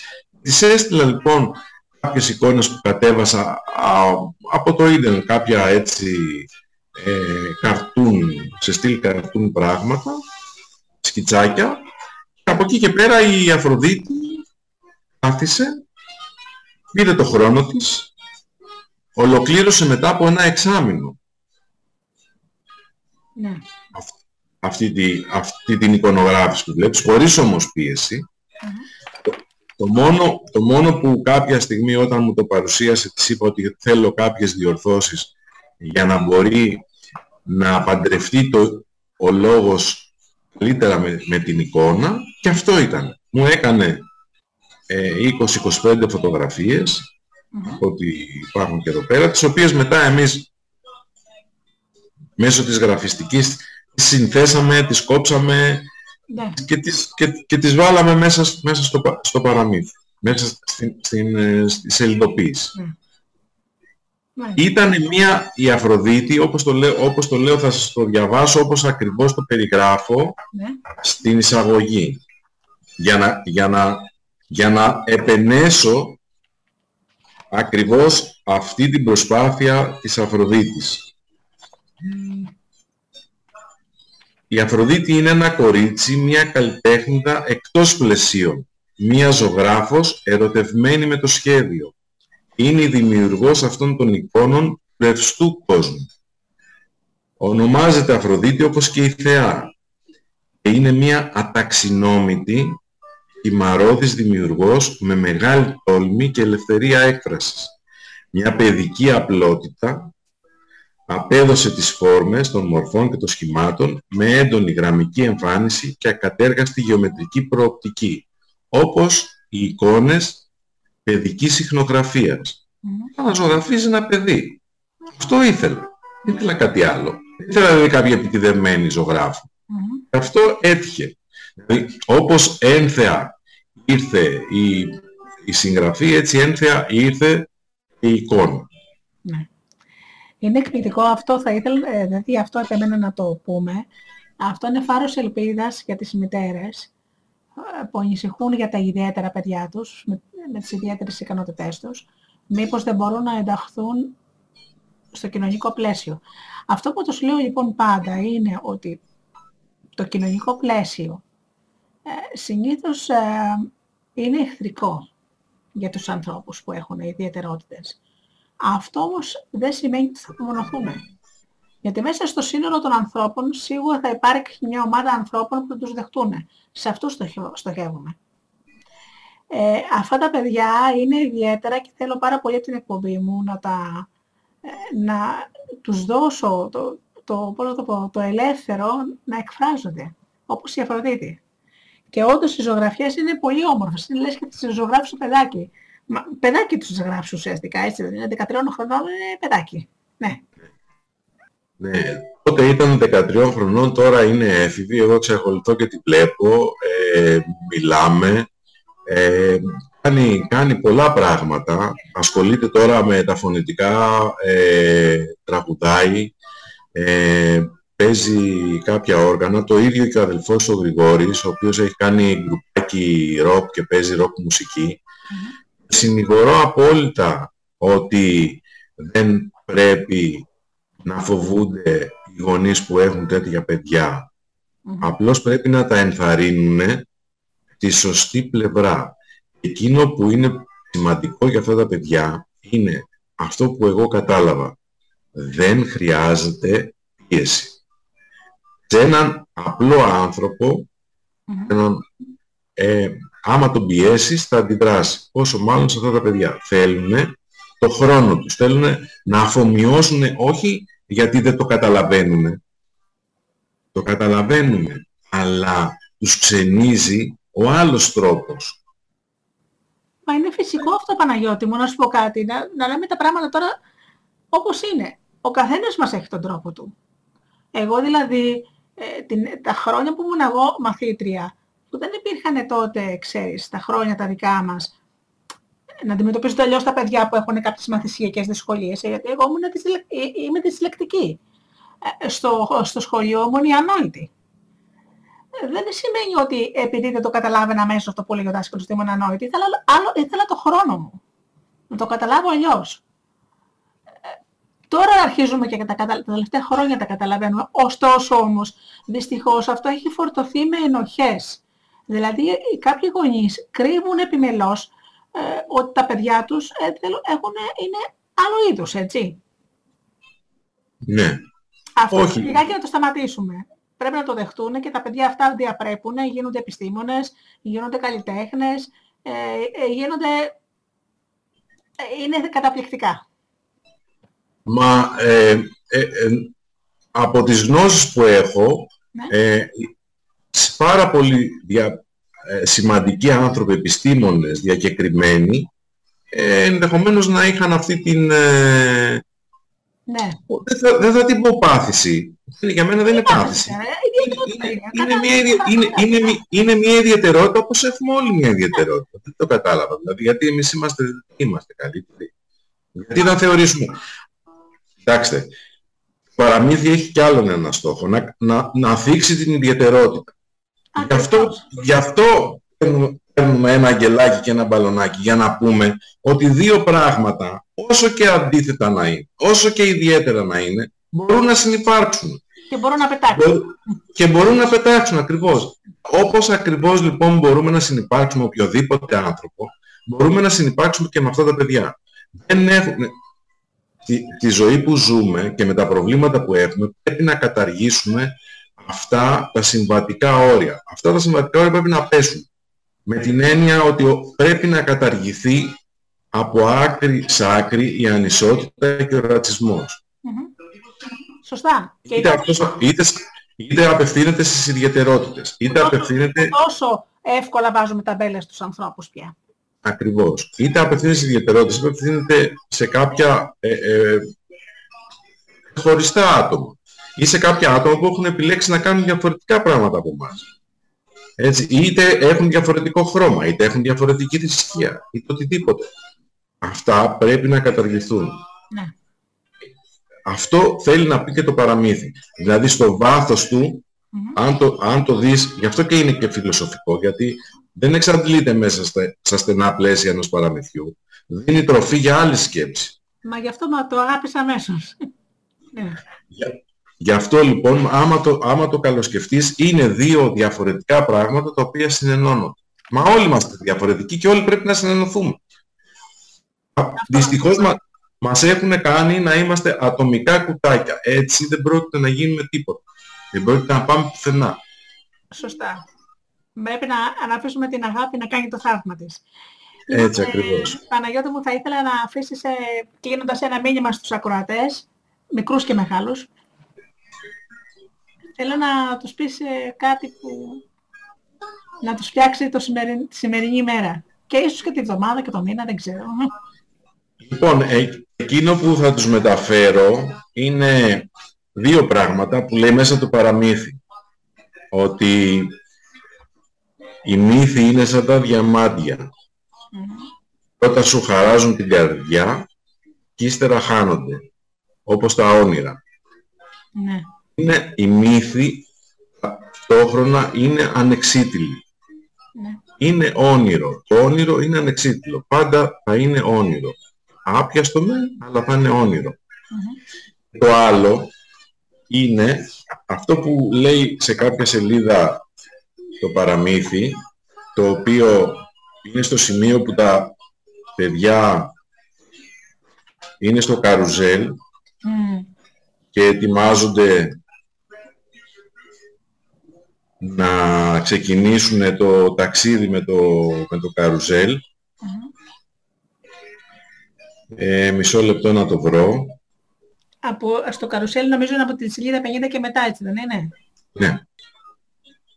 Λοιπόν, είναι η συνέχεια αυτού που αναφέραμε, ότι οι μύθοι είναι σαν τα διαμάντια. Πρώτα σου χαράζουν την καρδιά και ύστερα χάνονται, όπως τα όνειρα.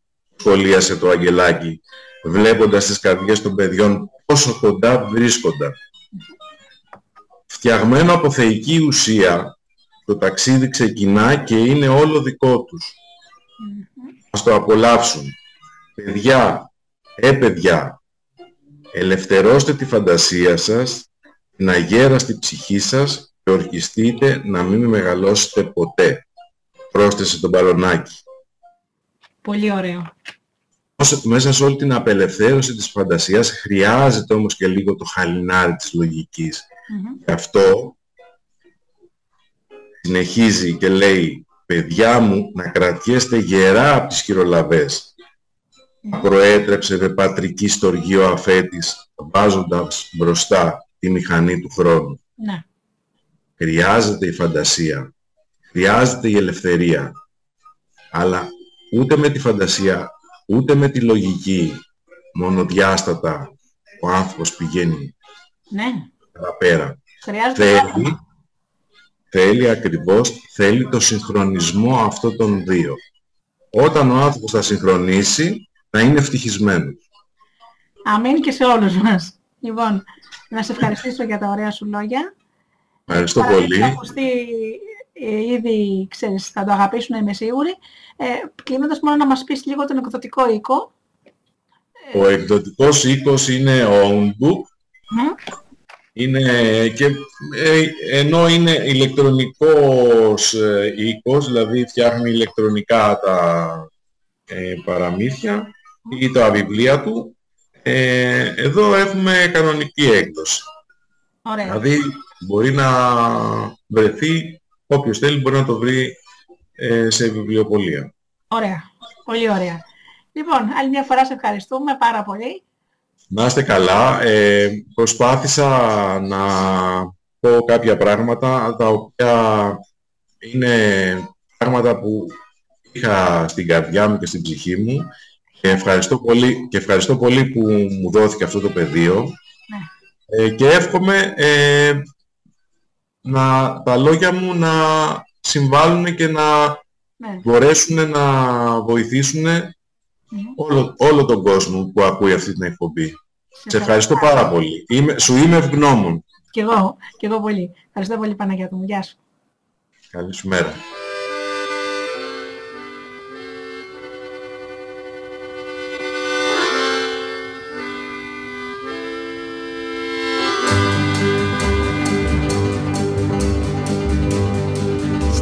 Αγκαλιά μου κι απόψε σαν άστρο κινήσω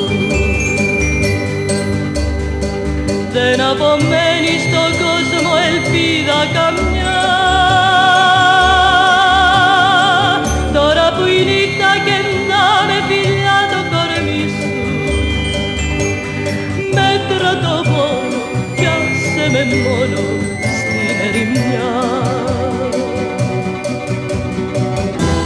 θυμηθείς τ' όνειρά μου.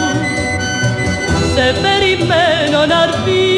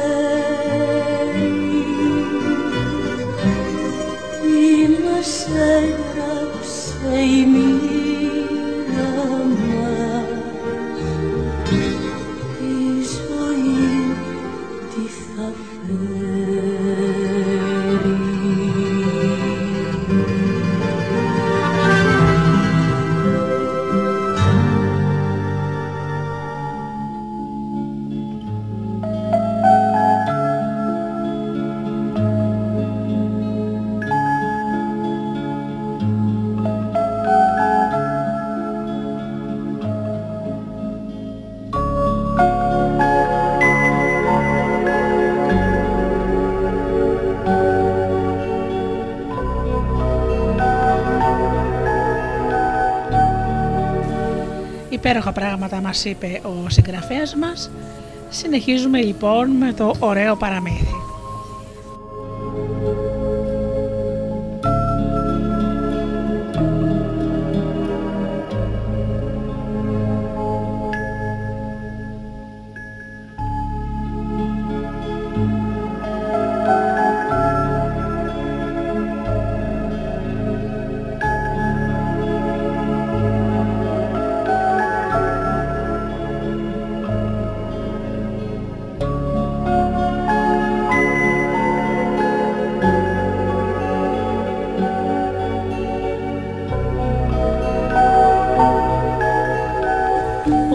Ήχος των παιδικών φωνών επέστρεφε σιγά σιγά στα αυτιά του και μαζί διαλύονταν οι νεφέλες της φαντασίες του με τις οποίες ταξίδευε το ακελάκι.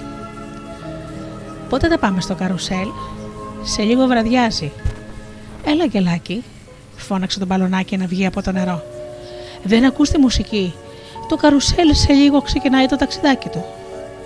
Μικρό μου μπαλονάκι, Ήρθε η ώρα να γυρίσουμε, επισήμανε στην αγάπη του το αγγελάκι που ανεβοκατέβαινε στα κυματάκια συνεπαρμένο από την ταχύτητα. Άκου τις, φουλε, τις φωνούλες των παιδιών των φίλων μας, μας περιμένουν. Είναι ώρα για το τελευταίο μας παιχνίδι, όλοι μαζί. Είχε ήδη σουρουπώσει όταν ο ήλιος έστελνε στα τελειώματά του το στεγνό του φως και εκείνο το ανεπαίσθητο χαμήλωμα του ουρανού έπαιρνε ασημή χρώμα Κάποια ουράνια καρδιά χτυπούσε απροειδοποίητα και απρόσμενα. Ένα φρούτ έσκησε τον αέρα και ένας μήνος γλαροπούλια με τα ορματικά φτερουγίσματά τους πήγαιναν να μαργώσουν.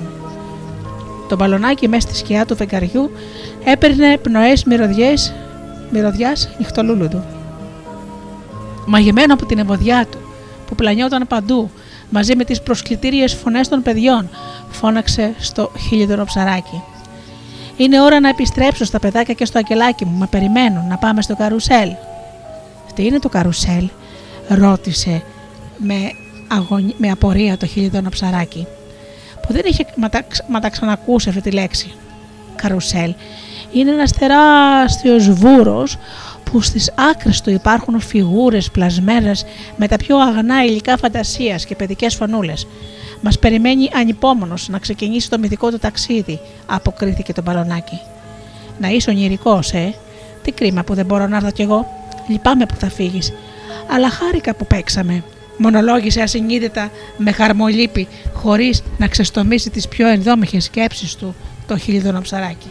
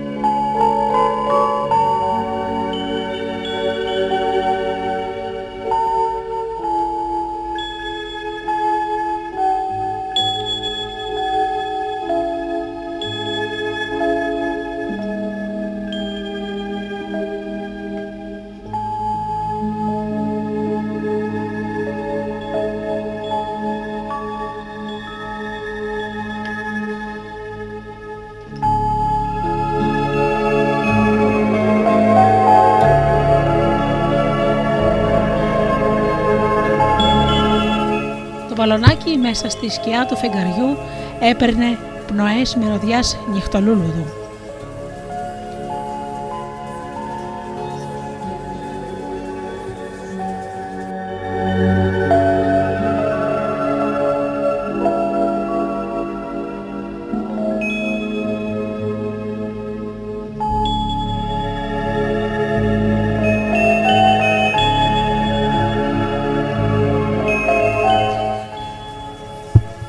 Είναι ονειρικός, ε. Τι κρίμα που δεν μπορώ να έρθω κι εγώ. Λυπάμαι που θα φύγεις, αλλά χάρηκα που παίξαμε. Μονολόγησα συνείδητα με χαρμόλυπη χωρίς να ξεστομίσει τις πιο ενδόμηχες σκέψεις του το κλειδώνο ψαράκι. Και κίνησε απρόθεμα για την επιστροφή. Για τον περίβολο του ξοκλησιού. Φτάνοντας στο αγγελάκι με εκείνη την λιγοτική αγάπη, έσκησε το σκηνάκι από την ουρά του χελιδονόψαρου και το ξανάδεσε στο χεράκι του. Το μπαλονάκι, νιώθοντας τη δόνηση της σκέψης που πέρασε από το μυαλό του φίλου του, υψώθηκε ξανά στον αέρα και από εκεί ψηλά τραγούδησε στο χιλιθενόψαρο. Στη, στη θάλασσα θα πέσω μέσα στα κύματα, να πιάσω την ποδιά της με τα κεντήματα. Κεντήματα, κεντήματα, χελιδονοφιλήματα. Ύστερα μαζί με το αγγελάκι βούτυξαν τα πρόσωπά τους μέσα στο νερό, έδωσαν από ένα γλυκό φυλάκι στο χελιδονόψαρο και το είπαν με μία φωνή. Σε ευχαριστούμε για το υπέροχο παιχνίδι και τη φροντίδα σου. Θα δούμε να το ξαναζωντανέψουμε του χρόνου το καλοκαίρι. Το χιλιοδωροψαράκι κατένευσε το κεφαλάκι του και από τη σχισμή των ματιών του ξελίστησε ένα δάκρυ. Προσπαθώντας να ξεπεράσει την εμηχανία του αποχαιρετισμού, απομακρύνθηκε με γοργά φτερουγίσματα, φωνάζοντας χαρούμενα. Θα σας περιμένω το άλλο καλοκαίρι, να μην αργήσετε. Μέχρι τότε αρχίστε να μετράτε αντίστροφα 365, 364, 363, 362 και χάθηκε στον ορίζοντα και στο μέτρημα των ημερών.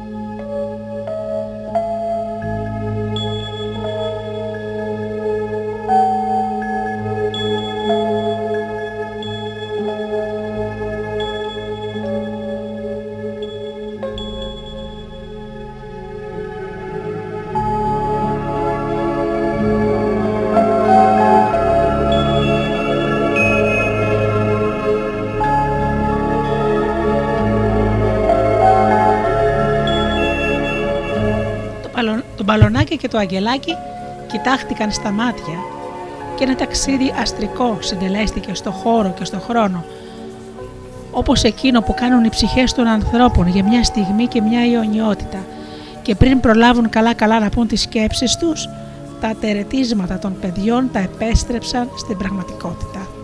«Έι, αγαπάκια, Τελειώνονται με τα αγαπησιάρικα λογάκια σας να ξεκινήσουμε καμιά φορά; Πέταξαν στο μπαλονάκι και στο αγγελάκι τα παιδάκια. Είχαν διαβάσει, βλέπετε, τους λογισμούς τους και μαζεύτηκαν γρήγορα τριγύρω τους, σαν τα κλωσοπούλια, τραβώντας τα από τα χεράκια. Και εκείνα τα αγαπάκια, όπως τους άρεσε να τα φωνάζουν τα παιδιά, ξυπνώντας από τη συνέρεση του οστρικού τους λίθαργου με περίσσια, τρυφεράδα και στοργή, έδραξαν την ευκαιρία και τους μετέφεραν το νόημα της μέρας. Να βάλετε καλά στο μυαλουδάκι σας ότι η μόνη αληθινή ζωή είναι η πλήρη ζωή, εκείνη που μας κοινωνεί με τους λατρεμένους μας. Το φως είχε πέσει για τα καλά. Η θάλασσα απλωνόταν μπροστά τους αρετίδωτη μυθικά γαλάζια. Ο ουρανός γέμιζε σιγά σιγά με σκληρά μπαλωματάκια και το φεγγάρι μέσα από τις ξεφτισμένες σεραφές τους φώτιζε το δρόμο της επιστροφής. Φεγγαράκι μου λαμπρό, φέγγε μου να περπατώ, να μαθαίνω γράμματα, γράμματα σπουδάγματα του Θεού τα πράγματα. Τραγούδαγαν με μία φωνή τα παιδιά και στα ανεμισμένα κουβαδάκια τους ασήμιζαν οι ζωγραφιστές γοργόνες και οι νηριίδες καθρεφτίζονταν στις πλάτες των υπόκαμπων. Το χώμα είχε ρουφήξει όλη την άβρα και τώρα ανάσανε ακούγανε τους τύπους της καρδιάς του, το σφιγμό της ευωδίας του νυχτολούλουδου, που έσμιγε όλο και περισσότερο με εκείνη της αναδιόμενης καψαλισμένης ζάχαρης. «Μμμ, νοστιμεύομαι», αποφάνθηκε το αγγελάκι γλύφοντας με τη γλωσσίτσα του την κοραλένια γραμμή των χιλιών του. «Νομίζω ότι είμαστε πολύ κοντά στο καρουσέλ. Κάτι γλυκουλένιο μου, μου μυρίζει, θα όπως είναι μαλλί της γριάς».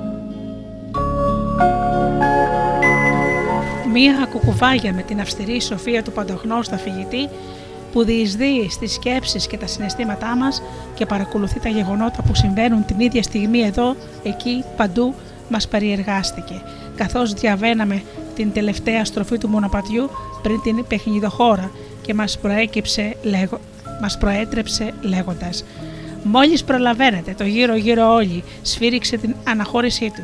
Ξεκινάει σε ένα λεπτό».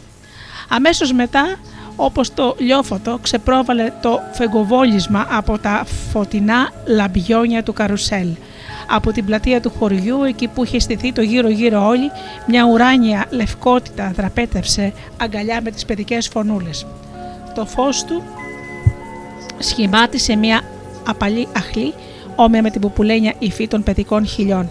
Ένας βούρος λοιπόν που περιστρέφεται γύρω-γύρω από τον άξονά του προσκαλούσε τους πάντες να πάρουν θέση ώστε να γυρίζουν γύρω-γύρω όλοι.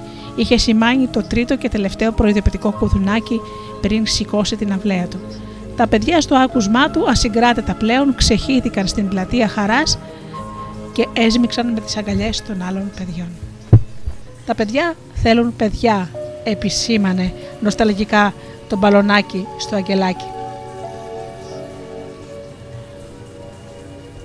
Ναι, γλυκό μου. Και το δικό μου το παιδάκι είσαι εσύ, απάντησε στοργικά το αγγελάκι. Πάμε να πάρουμε μαλλί της γριάς. Η, φρεσκοκα... η φρεσκοκαμένη καντιοζάχαρη μου έσπασε τη μύτη από τον δρόμο. Μου τρέχουν τα σάλια, παραδέχτηκε το μπαλονάκι.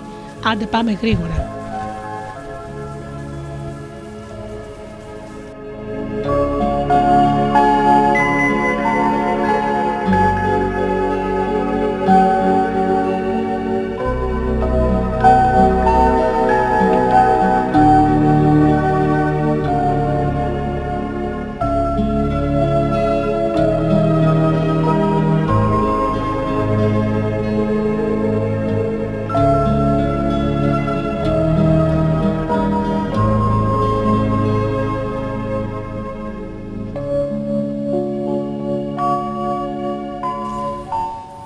Παραπέρα ένα κοριτσάκι κρατούσε μια μεγάλη φουσκωτή μπάλα. Ήταν χωρισμένη σε φετούλες, κυκλικούς δακτύλιους νομίζω πως τις λένε, που κάθε μια έχει ένα από τα χρώματα της ήριδος, εκείνα που χρωματίζουν το ουράνιο τόξο μετά τη βροχή. Μια ολόιδια είχε κλέψει ο πειρατής από την Αλίκη στην ταινία «Η Αλίκη στο ναυτικό». Ήταν η αιτία για να ερωτευτούν και να ζήσουν ευτυχισμένοι. Το τόπο μου κάνει φοβερά γκέλ. Θέλετε να παίξουμε τα μήλα, ρώτησε η Εύελιν, προτρέποντας για παιχνίδι την παρέα των παιδιών της παραλίας που ο ήλιος τα είχε κάνει να μοιάζουν με τραγανά μπισκοτάκια. Ναι, ας χωριστούμε σε ομάδες, πήρε το λόγο η Δανάη και άρχισε να εξηγεί τους κανόνες του παιχνιδιού. Δεν άργησε λεπτό να τελειώσει τις εξηγήσεις της και ένας δοκιμαστικός γύρος στήθηκε για ζέσταμα πριν ξεκινήσει το επίσημο παιχνίδι. Δύο παιδιά λοιπόν, ένα κοριτσάκι και ένα αγοράκι, στάθηκαν αντικριστά σε απόσταση μερικών μέτρων το ένα από το άλλο. Ενδιάμεσά τους στάθηκαν όλα τα παιδάκια τα υπόλοιπα. Ήταν καμιά δεκαριά. Το παιχνίδι ξεκίνησε όταν το κοριτσάκι πέταξε την μπάλα προς το αγοράκι που ήταν απέναντί του, προσπαθώντας με την μπάλα να χτυπήσει τα παιδιά που ήταν στη μέση. Τα παιδιά που βρίσκονταν ενδιάμεσα είτε προσπαθούσαν να αποφύγουν την μπάλα, είτε τα πιο τολμηρά να την πιάσουν σταθερά με τα δυο τους τα χεράκια. Αν κάποιο παιδάκι έπιανε την μπάλα χωρίς αυτή να πέσει στο χώμα, τότε είχε ένα μήλο. Όσες περισσότερες μπάλες έπιανε, τόσα περισσότερα μήλα θα είχε. Αν όμως η μπάλα χτυπούσε ένα παιδάκι και έπεφτε χάμω, τότε τι κρίμα, αυτό έβγαινε από το παιχνίδι.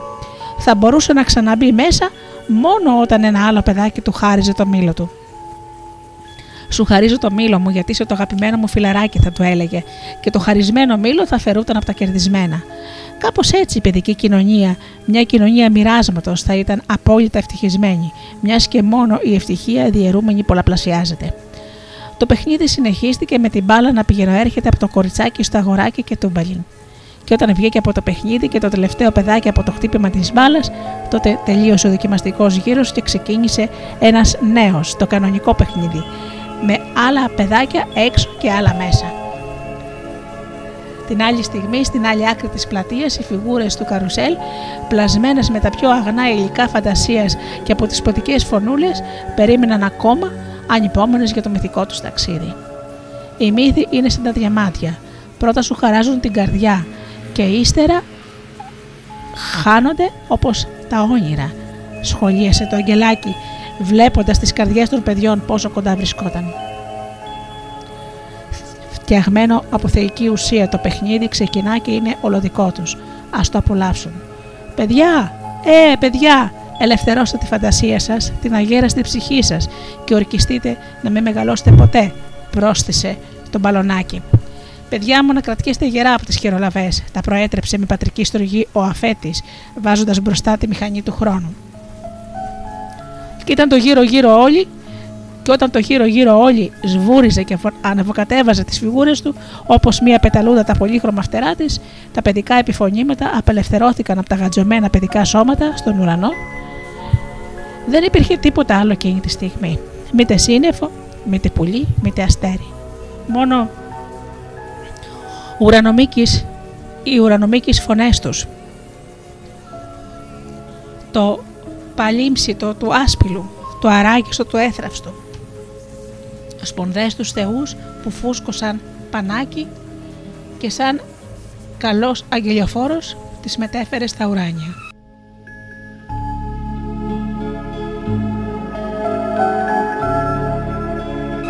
Απογειωνόμαστε και χορεύουμε σαν αστροναύτες, φώναξε ο Μπάζ Λάιντιερ που τον υποδιόταν ο Αντρεάκης σκαρφωμένος στο αστροπλίο του και σαν τον ήρωα του Toy Story στροβιλίστηκε και χάθηκε στην στρατόσφαιρα. Η κολοκύθα μου απασπαλίστηκε με μπόλικη νεραϊδόσκονη και έγινε μια λαμπερή πριγκυπική άμαξα. Κοιτάξτε με, από σταχτοπούτα μεταμορφώθηκα σε πριγκιπέσα, αναφώνησε εκστασιασμένη η κάλλη μέσα στο γαλάζιο μακρύ της φόρμα και τα γάλινα, γυάλινα οβάκια της. Έλα πηγασέ μου, πέτα, πρόσταξε ο πανέμορφος βελερεφόντης. Πάμε να σαϊτέψουμε τη φοβερή χήμερα, το τρίμορφο τέρας που εκπνέει φωτιά, προέτρεψε μαγεμένος ο Μίμης, το μυθικό άλογο, όταν εκείνο άνοιξε διάπλατα τα φτερά του έτοιμο να νυψωθεί. Κάνε τον πριγκιπά μου να μου προσφέρει την αγάπη του για πάντα, για να λυθούν τα μάγια, ευχήθηκε με αναστεναγμό η Οντέτ, η κόρη Κύκνος, καθώς έτσι ονειροπολούσε η Κατερίνα, καθισμένη στη ράχη του λευκού της Κύκνου.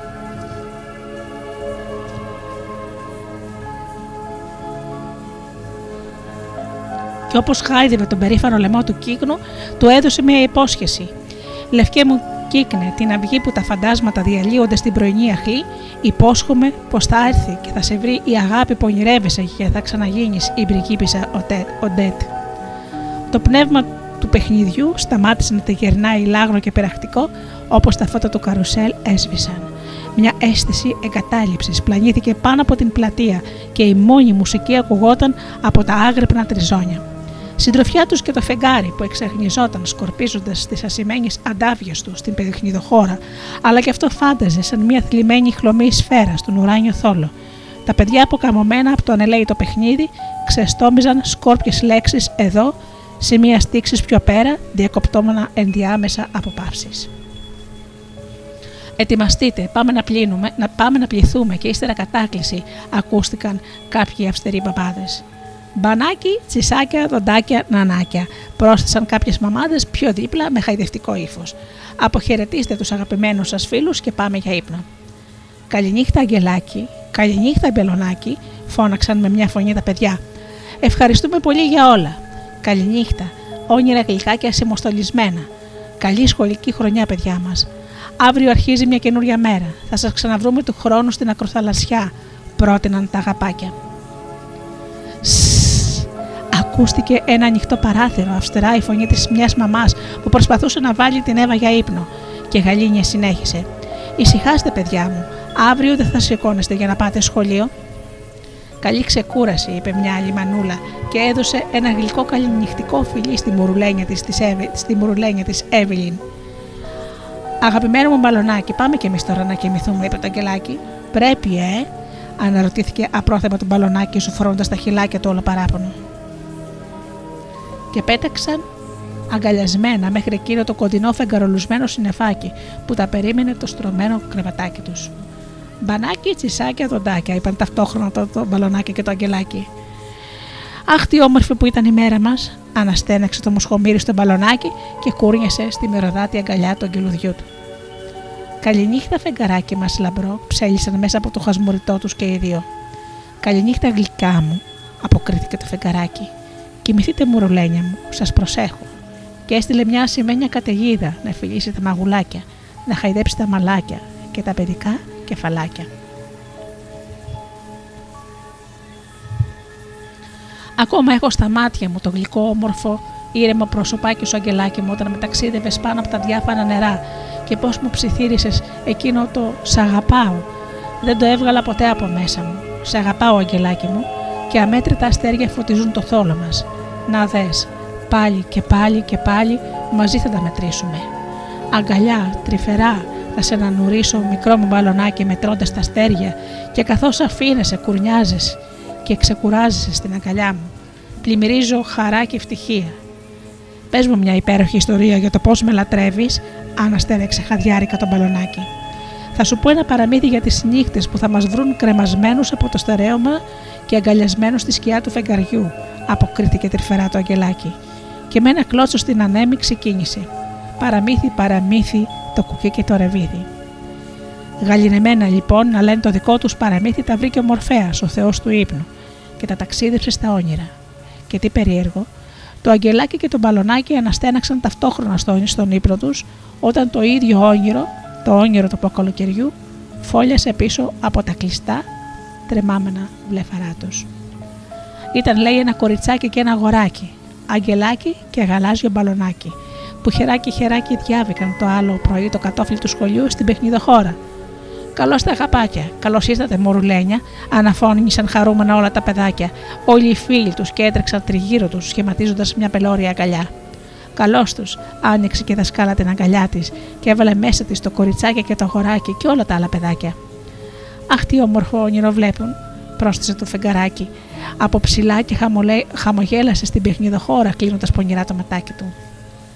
Όνειρα μελένια και ασημοφωτισμένα, μορουλένια μου.